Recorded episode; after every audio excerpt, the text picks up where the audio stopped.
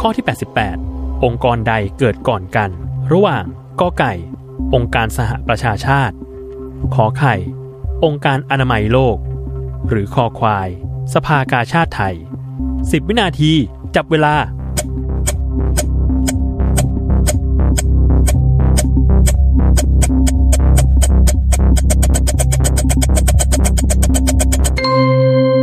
หมดเวลาเฉลย ข้อกอไก่ สหประชาชาติ ไม่ได้ก่อตั้งก่อน เพราะที่ก่อตั้งก่อนคือข้อคอควาย สภากาชาติไทยที่ก่อตั้งเมื่อปีพุทธศักราช 2436 เป็นองค์กรสาธารณกุศล ไม่แสวงหาผลกำไร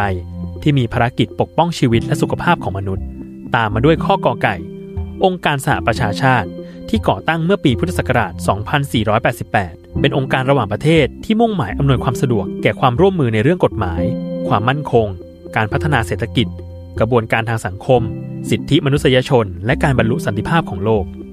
สุดท้ายข้อขอไข่ องค์การอนามัยโลกที่ก่อตั้งขึ้นเมื่อปีพุทธศักราช 2491 เป็นทบวงการชำนาญพิเศษของสหประชาชาติ ซึ่งรับผิดชอบการประสานงานด้านสาธารณสุขระหว่างประเทศ